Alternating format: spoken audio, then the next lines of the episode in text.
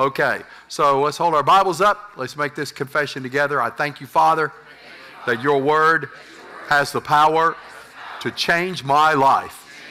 Today, I give heed to it.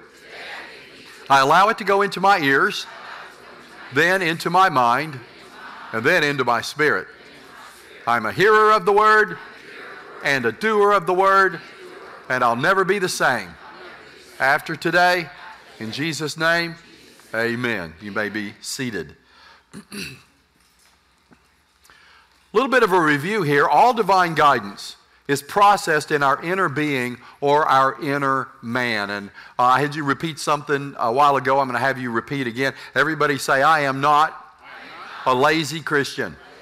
See, we want just a piece of information. What piece of information can I get? Where can I get some guidance to help me decide where to go or what to do or what decision to make? Somebody help me make a decision about where to work or what career to pursue or who to marry or what neighborhood to live in. And we, we want other people to feed us one small piece of information that's going to give us some semblance of guidance as to what we're supposed to do.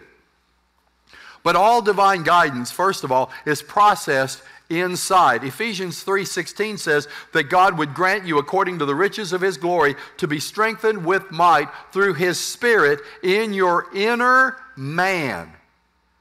The inner man, the inner part of ourself is where we need to process the will, plan, and purpose of God. Uh, Romans 12, 2, we looked at that. Romans 8, 14, we looked at that. All about the inner man. Now, determining the will and plan of God uh, continuing our review just for a moment, is all about alignment. Everybody say alignment.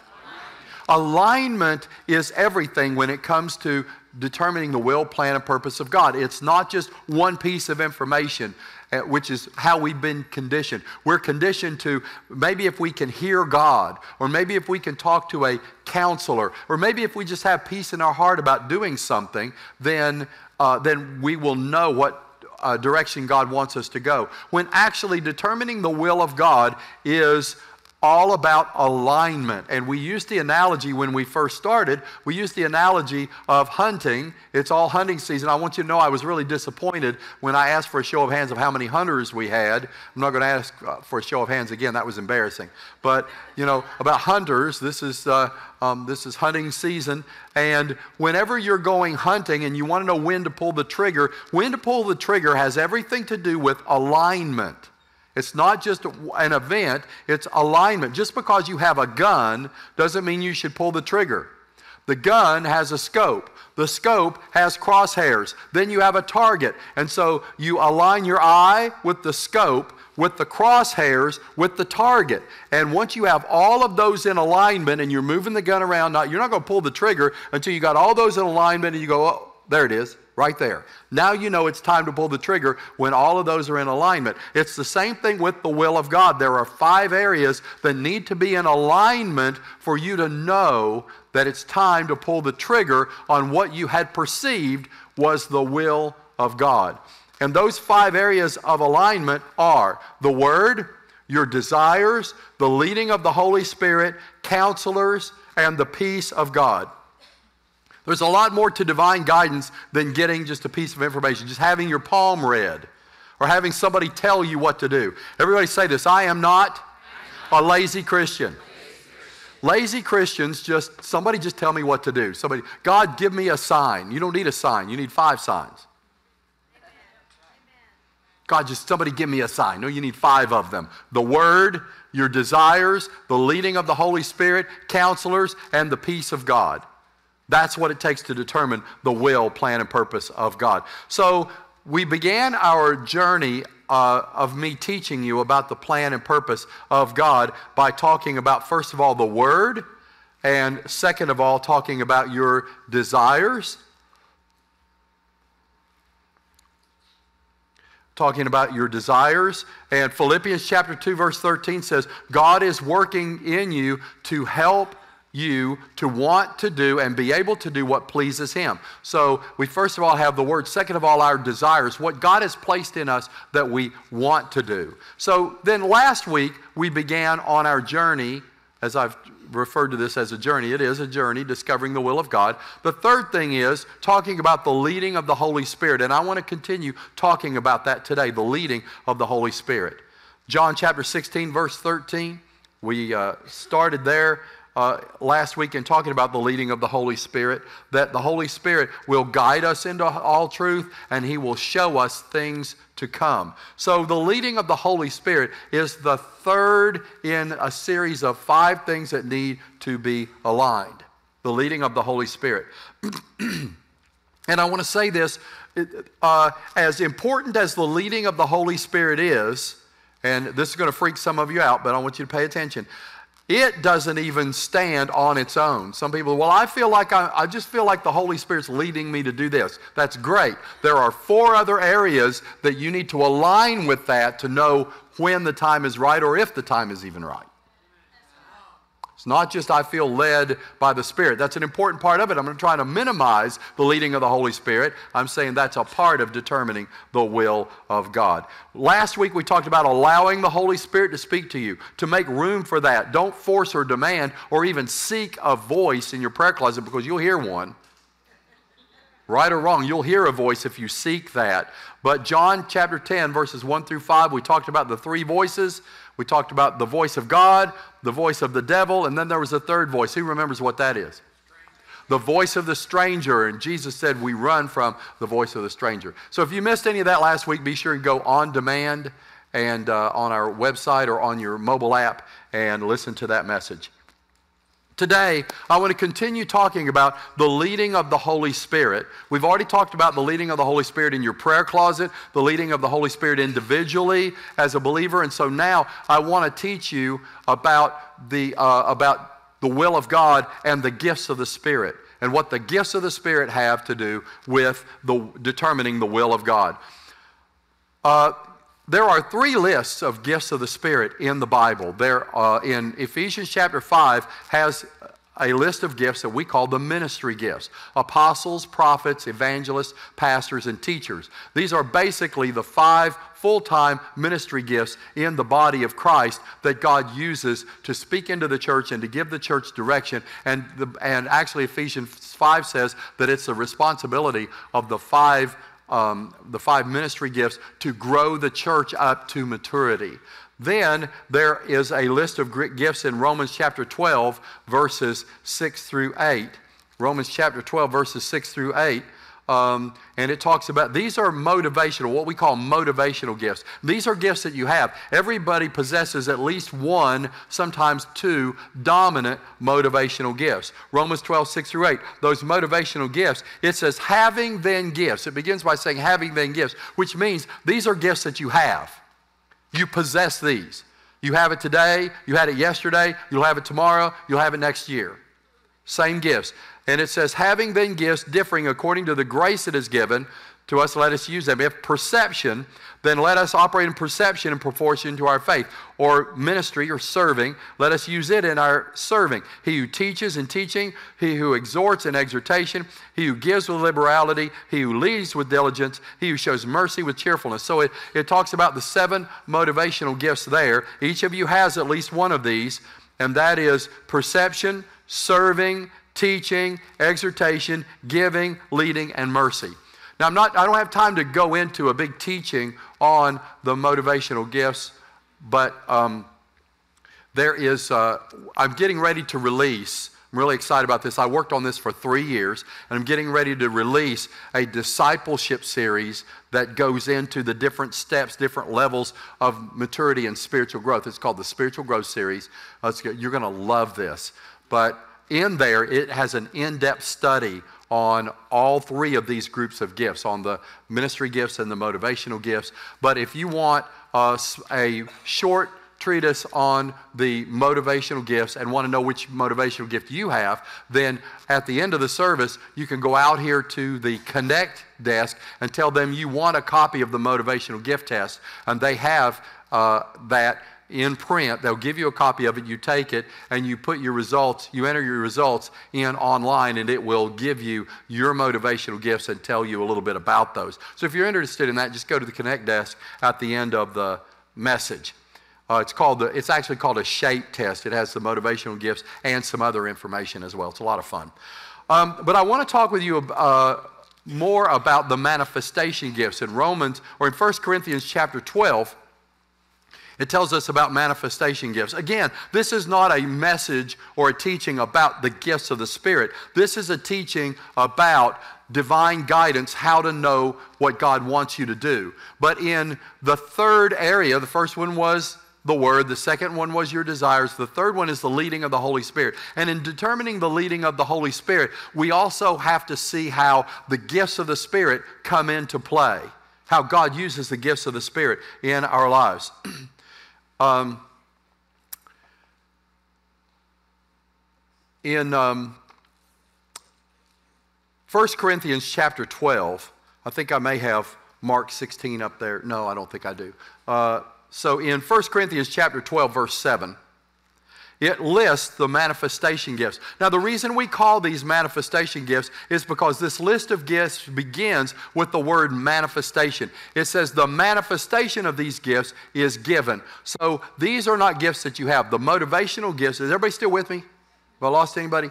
Okay, I see a lot of people out in the congregation fanning themselves, so apparently it's warm out there, which is music to my ears because I'm warm too. So uh, but uh, if we can fix that. The manifestation gifts are gifts that we receive the manifestation. They're not gifts that we actually possess. The motivational gifts, each person has one. The gifts of perception, the gift of mercy, the gift of serving. Each one of you has one or two of those. These gifts we get the manifestation of, and in verse 7 it says, the manifestation of the Spirit is given to each one for the profit of all. So these gifts are primarily the tools of the trade of the ministry gifts the apostles, prophets, evangelists, pastors, and teachers. I happen to be a pastor who teaches. There are apostolic pastors, evangelistic pastors, prophetic pastors, pastoral pastors, then there are teaching pastors, which is my particular role is as a teaching pastor. And these gifts that we're about to to look at here are primarily the tools of the trade of the ministry gifts, but not always. They can also, the Bible says that this manifestation can happen in the congregation as the Holy Spirit wills. The Holy Spirit decides who gets the manifestation. But these are not gifts that you own. Let's look at them first and I'll explain. It says, verse 7 the manifestation of the Spirit is given to each one for the profit of all. For to one is given the word of wisdom through the Spirit to another the word of knowledge through the same Spirit, to another faith by the same Spirit, to another gifts of healings by the same Spirit, to another working of miracles, to another prophecy, to another discerning of spirits, to another different kinds of tongues, to another the interpretation of tongues. But one and the same Spirit works all these things, distributing to each one individually as He wills. So these are not gifts that you possess. These are not gifts, someone has the gift, I have the gift of healing. I have the gift of giving messages in tongues to a congregation. I have, I possess the gift of interpreting tongues. Uh, no. Uh, I have the gift of miracles. No, these are gifts that the Holy Spirit manifests in the congregation as He wants to. So you may get it one, one time, you may get it another time. Uh, primarily the ministry gifts receive that. Now, that's not to say that there aren't individuals who seem to operate in these more than other people, and that's because sometimes they're kind of open to that. They have some experience with that, and the Holy Spirit may go back to a person. It may appear as though they have that gift. They don't have the gift, it's just that they're open to it, know how to operate in it, and when the Holy Spirit wants to use that manifestation in a congregation, He will go back to that person two or three times. Does that make sense? Who's lost? Who's bored? Y'all just, okay, all right. You're with me. All right. Connie says, well, honey, when the congregation's quiet, they're thinking. Don't harass them. All right, so. I just like to know I haven't lost anybody. Uh, last week, we had a very interesting thing happen, and I want to explain that and use that as a teachable moment with the congregation. I did not know it was going to happen. Didn't, I wasn't expecting it, uh, but uh, during the worship part of the service, I came up on the platform, and as soon as I did, the Holy Spirit spoke to me and He said, I want you to give a message in tongues. And Laura Tapp has the interpretation. So uh, I told Heather, how many of you were here and saw this, what I'm talking about? Yeah. And so I told Heather, give Laura the microphone. Laura, would you come up here? Laura looked as freaked out as I did. Like, what are we doing? Why am I up there? And so Laura came up here. I gave a message in tongues, and Laura then interpreted that message in tongues. And this was a, uh, this was a manifestation of the Spirit. And, and listen, it's fine as long as it's done decently and in order. Uh, there are some people that teach that the gifts of the Spirit have passed away with the age of the apostles, which is just absolutely ridiculous teaching. There's not a shred of scriptural evidence for that. It's just people making excuses for their own lack of spirituality. Uh, they're. Um, just because I, just because I can't operate in something and I don't know how it works does not mean that I take the Bible and try to proof text it and make it say, well, we don't need that anymore. Um, so that happened last week, and uh, I found, let me, let me share something with you. I found that new people, a lot of people are freaked out about the gifts of the Spirit and new people. What happens if there's new people? What if there was new people? What are the new people going to think? Listen, here's what, and I tweeted this this morning for those of you that follow me. New people are generally not freaked out by the supernatural in a church service. They're freaked out by a church service that looks like a circus or looks fake. If it's fake, then yeah, new people are creeped out by it. How many of you have been to a church service that looks like a circus? Anybody ever been to that church service? Yeah, they're freaked out by that. I'm freaked out by that, and I've been to church for a long time. But church, but whenever these things are done decently and in order, then people are not freaked out about it, even if they don't particularly understand it. In fact, somebody came up to me this, this morning, we were talking about this whole thing, and they mentioned to me that they said the first time I came to this church, which was years and years ago, first time I came to this church, there was a message in tongues and interpretation. And they said, here's what they said to me I'd never heard that before. I'd heard of it, but I'd never seen it. And they said, I didn't understand it, but I could tell the presence of God was here. That's what I'm talking about. Not everybody's going to understand it. That's why I'm doing this explanation. Not everybody understood what happened last week, and so that's why I'm giving you this explanation. Um, and, and also, I want to take this opportunity to talk about why we restructured the worship service. I've had 50, 11 people ask me, why have we changed everything up? We do a song and then you preach, and then after that they come back up and do worship. Why do we do that? Well, I've been praying for a number of weeks because in Mark chapter 16, verse 20, the Bible says that God worked through the disciples and confirmed his word with the signs that followed it. We're talking about the gifts of the Spirit. We're talking about the supernatural. God confirmed His word with the signs that followed it. And so I've been praying about that for weeks. God, I want to see you confirm your word with the signs that follow it. And as I was praying about that, the Holy Spirit just brought something to mind. How that we create the atmosphere for God to move during the praise and worship service, but the word hasn't been ministered yet. So then we minister the word, and so then it's time for signs to follow the word, except we go home. So I just thought to myself, what if we just opened with a song, but what if we did most of the worship after the word and created that margin for the Holy Spirit to do what He wants to do? I don't know any other church in the world, there probably is one, but I don't know any other church in the world that does this. This was, born out of my own prayer time. And I didn't really have a word from God to do this. I just thought, let's try this, see what happens. And so we kind of moved some things around. Let's put tithes and offerings here. No, that was a little awkward. Let's put it there. Let's do this. Why don't we sing this here? And it's beginning to feel like a flow. I had somebody ask me yesterday, so how long are we going to do this? Till it stops working, which may not be ever because it's, it's, it's, uh, it's just got a completely different feel. And there's margin, and there's margin for the Holy Spirit to move after the Word. Um, the Holy Spirit, and I, this is, and this is more for us than it is the Holy Spirit, because the services have always belonged to the Holy Spirit. We've always prayed and said, Holy Spirit, whatever you want to do. We haven't told the Holy Spirit, well, you can't have a message in tongues during a worship service or we can't have a prophecy, or we can't have, that. we've never done that. It's just, it, so the change around is not for him, it's for us to create that margin where we can flow with what the Holy Spirit's doing. Does that make sense to anybody? And uh, what are newcomers going to think? I, I think newcomers that are looking for a show are going to be freaked out. I think newcomers that are looking for the presence of God are going to find it refreshing. Newcomers don't come to church because they have nothing else to do. Newcomers come to church because they're looking for God. And by the way, I really don't think that the supernatural freaks out newcomers nearly as much as people think it does because look at all of the horror films that we just got through in October.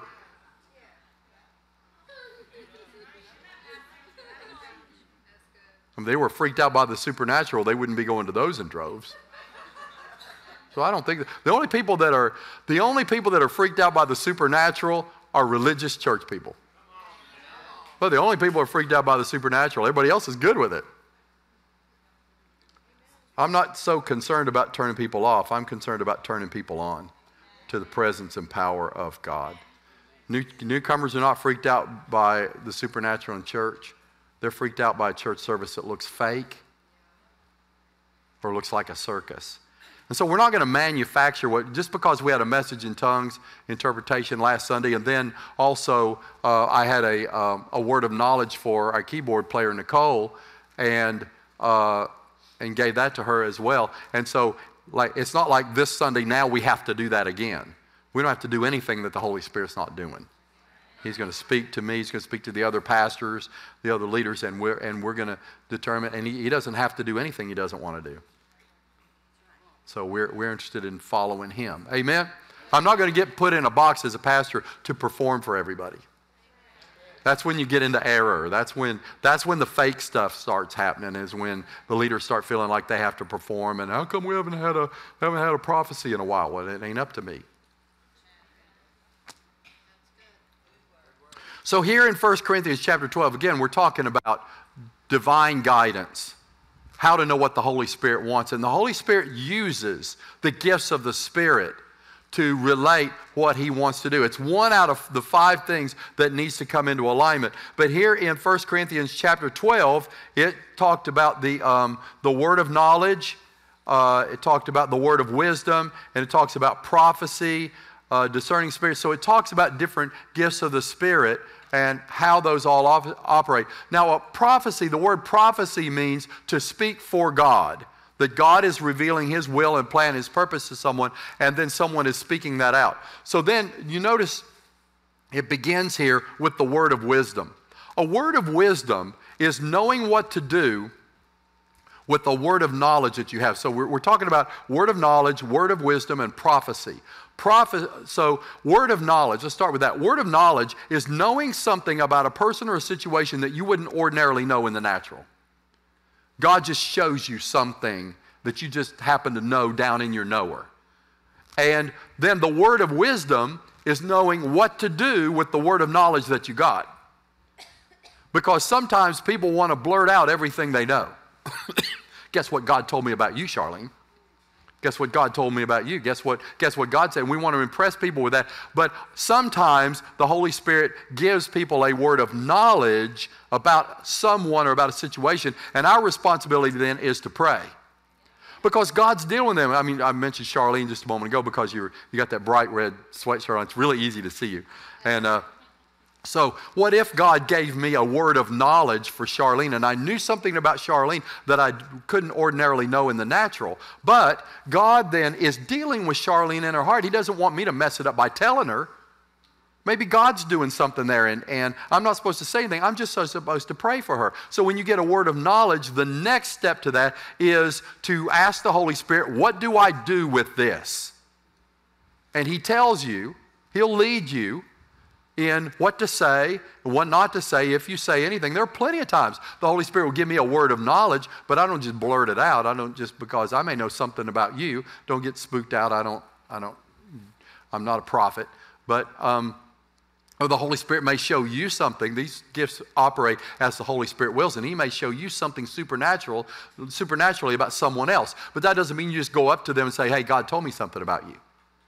We need to pray for a word of wisdom and ask the Holy Spirit what we're supposed to do with that. So, word of knowledge, knowing something you wouldn't ordinarily know that you know supernaturally. Word of wisdom, what you do, what you uh, knowing what to do with that word of wisdom that you have. And then prophecy is when you speak a word of knowledge out. That's when it becomes a prophecy.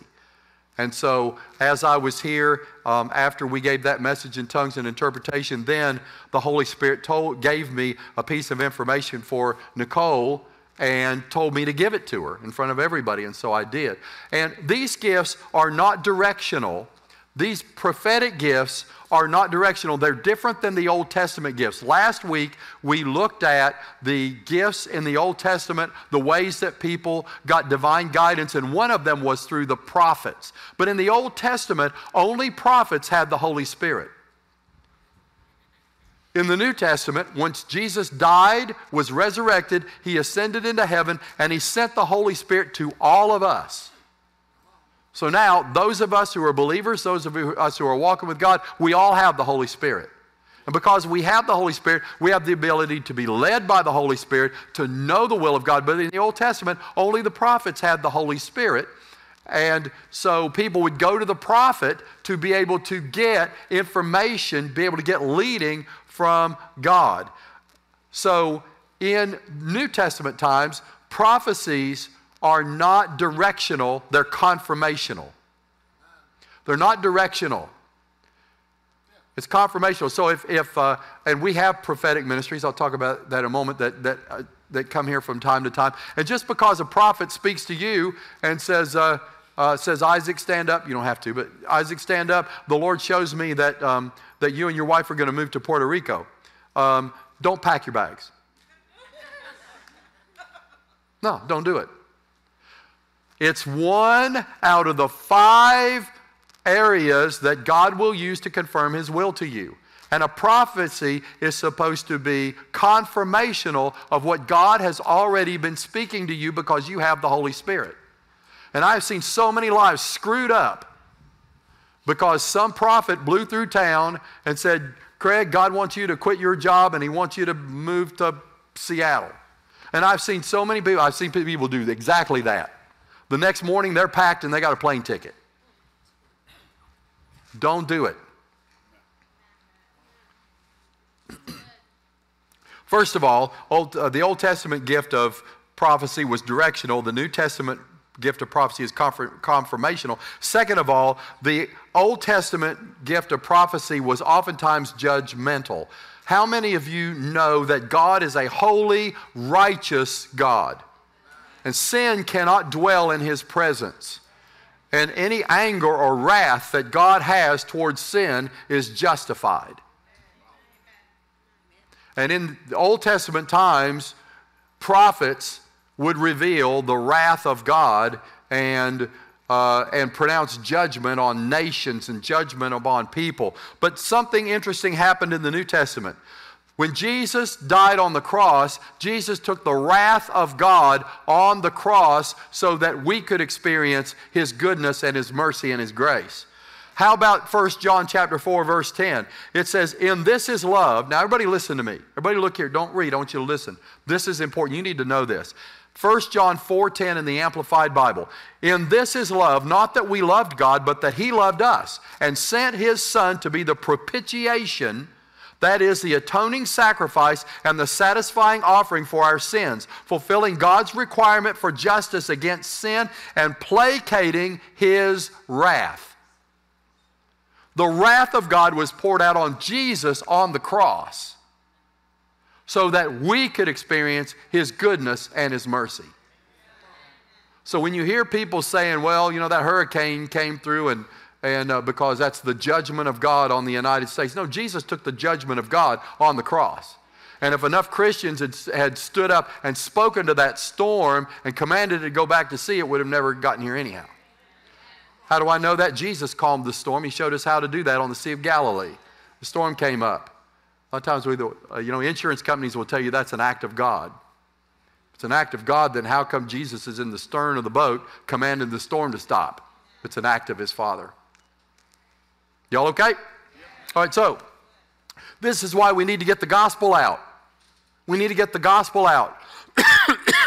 We need to, whenever we have an opportunity for outreach, you need to drop what you're doing and you need to become a part of that outreach, the medical clinic, whatever it is. We need to take every opportunity in our community and across the world to show people that God is a good God and God loves them. He's not the mad God, the bad God, the God that hates them, the God of wrath that's going to destroy them. He's the God that loves them. Jesus took, and what we need to preach to people and people need to experience is that God that uh, Jesus took the wrath of his Father on the cross so that we could experience his love and forgiveness. People need that message. And there aren't enough churches that are preaching that message. Plenty of churches preaching about, you know, if you don't do everything exactly right, God's going to squash you like a bug. And you're all destined for hell.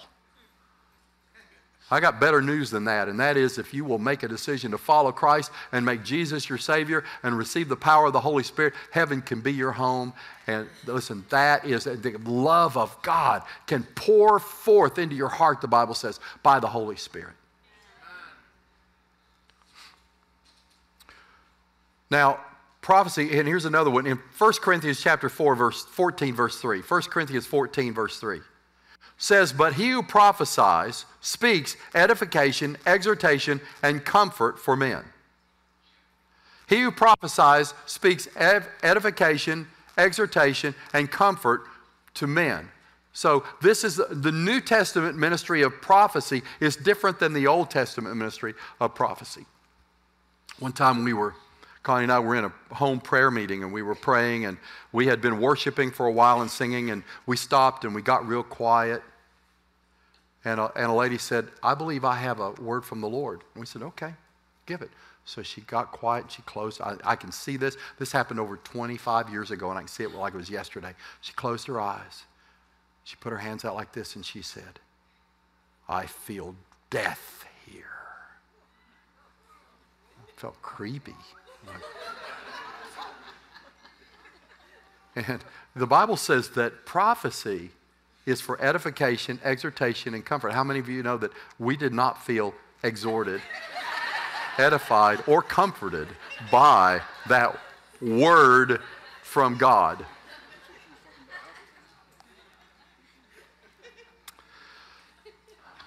In 1 Corinthians chapter 14, verse 15, it talks about how tongues and interpretation equal prophecy. And uh, so, what happened? You know, prophecy, the difference, and I don't want to get into a big teaching about the gifts of the Spirit here. That's, that's all going to be on the spiritual growth series that comes out in just a few weeks. Uh, and I don't have time for that. But prophecy is when you speak for God, when you know something, you have a, a word of knowledge, and the Holy Spirit speaks to you and you speak it out. Um, if a person has a message in tongues and somebody else interprets it and they speak it, that's equal to prophecy because it's still the, uh, the plan and purpose of God that's being revealed. And there's so much more teaching that goes through that, and I don't want to muddy the water here. I want to keep us on line with um, divine guidance, how to know the, the purpose and plan of God. Um, in Acts chapter 13, I want you to go with me to Acts chapter 13, please, and uh, we'll wrap this up here. Acts chapter 13. When you have it, say, I have it. You brought your Bibles, didn't you? Acts chapter 13, verse 1. Now, in the church that was in Antioch, there were certain prophets and teachers Barnabas, Simeon, who was called Niger, Lucius of Cyrene, Manaen, who had been brought up with the Herod the Tetrarch, and Saul, who became, later became Paul. And they ministered to the Lord and fasted. And the Holy Spirit said, Now separate to me Barnabas and Saul, who will become, become Paul, for the work to which I've called them. Then, having fasted and prayed and laid, laying their hands on them, they sent them away. So here we have people that are fasting and praying and seeking the Lord, and the Holy Spirit speaks to them. Uh, uh, the Holy Spirit speaks to them about the direction He wants for Barnabas and, and Saul, who becomes Paul. Let's talk about that for a second. First of all, the Holy Spirit spoke to the spiritual leaders there, not to Barney and Paul. I believe that Barnabas and Paul already knew what the Holy Spirit wanted them to do. If we take the whole counsel of God together and we look at what the Bible teaches about divine guidance, then we know that Barnabas and Paul already knew. They already had an inkling that the Holy Spirit was going to send them out. But the Bible doesn't record that. Now, I'm speculating. If you don't, if you don't believe that, I won't come to fisticuffs over you. But uh, over that. But, um, but I believe that, they, that this was a confirmational prophecy to them. But whether it was or it wasn't, the Holy Spirit spoke to the leaders, to the church leaders, about this direction, this change of direction of ministry for Barney and Paul. And uh, this is really an important part. We're going to talk about this when we talk about counselors and getting confirmation and getting advice from counselors. I know before Connie and I moved here, I went to our pastor and I laid out what I felt in our, my heart, what I felt like was the direction that the Holy Spirit had for my wife and I and what He wanted us to do. But I said this to him I'm depending on you to receive confirmation of what God's speaking to us. So I'm not going to harass you about have you heard from God? Have you heard from God? I'm telling you, we believe that God wants us to go pastor a church. And so I'm going to leave that with you. And when the Holy Spirit speaks to you, you can let us know. Otherwise, we're going to stay here and we're going to serve faithfully. We're going to serve you and serve the ministry here. So it wasn't long after that till he came and he said, Well, the Lord's been speaking the same thing to me. And then it's a long story about how the door opened up for us to come here. But I laid that down at the feet of the man of God that Connie and I were serving with for confirmation from him to hear the Lord. So here we see that these prophets and teachers, the Holy Spirit spoke to them. Second of all, it says, after the Holy Spirit spoke to them, watch this. It says, then they fasted and prayed some more, along with Barnabas and Paul, for confirmation before they sent them out. You know what this tells me? They weren't in a, in a hurry and they didn't have a fear of missing God. That's one of the biggest tools of Satan in your life when it comes to determining the will of God is if you don't move now, you're going to miss it. You're going to miss it. Wants to get us in a rush. Now you can miss the timing of God. God can open a door and you wait and wait and wait and wait and wait till you miss it. But I've seen even more often than that, I've seen people get what they believe is a word from God, or they've got a peace, or somebody told them something, or whatever. And I mean, they got to move like right now. I got, I've got to do this now. I got to do this now. And these guys were not in a hurry because they knew that this had big consequences. So don't get in a hurry in determining the plan and purpose of God. The leading of the Holy Spirit whether by the gifts of the Spirit or by your, in your prayer closet, is to come into alignment with the other four elements in, in determining the will of God the Word, your desires, counselors, and the peace of God. And the next time that I teach on this, I'm going to teach on these uh, last two. I'm going to teach on how counselors and how the peace of God, how God uses those to help us come into alignment to know His will. And then the most important part of this series, the part I'm most excited about, is teaching you about how to use these five things to bring them into alignment to determine what the will of God is. You don't just have, how many of you know just because you have a target and you have a scope, on your rifle, you, you don't just pull the trigger. How many of you know you have to start somewhere? When you're starting your rifle alignment, you start with what? Who knows what you start with? This is not a trick question. You start with your eye. You don't start with a target. You take your eye, and then what do you do? Come on, it's not a trick question. You do what next? You look through the scope, and you look through the scope, what do you do next? You line up the crosshairs. Once you line up the crosshairs, what do you do next? You look at the target. And So they're in an order. And once those things come, and you got to start with one. And once you start with one, you go to the next one and the next one. And listen, this is not rocket science, it's just knowing how to do it.